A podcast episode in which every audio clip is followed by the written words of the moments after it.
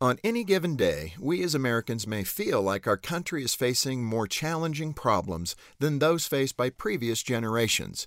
But let me assure you, this generation is not the first to face uncertainty. Listen to the hardships that our country endured in just one calendar year. First, a virus swept the nation, killing almost 700,000 people.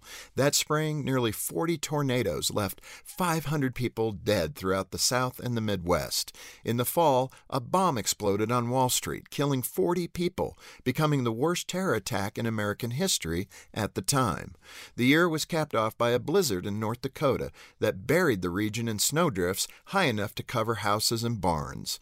That recap of events may sound like the year 2020, but it was actually 1920. In the past 100 years, and previous centuries too, there have been many similar tragedies. Struggle is woven into the fabric of human existence. The terminology changes but struggle is as old as civilization itself. Nevertheless, I hope you'll be encouraged. The sky may appear to be falling, but there is reason for hope. Our nation has been overcoming challenges for more than 240 years.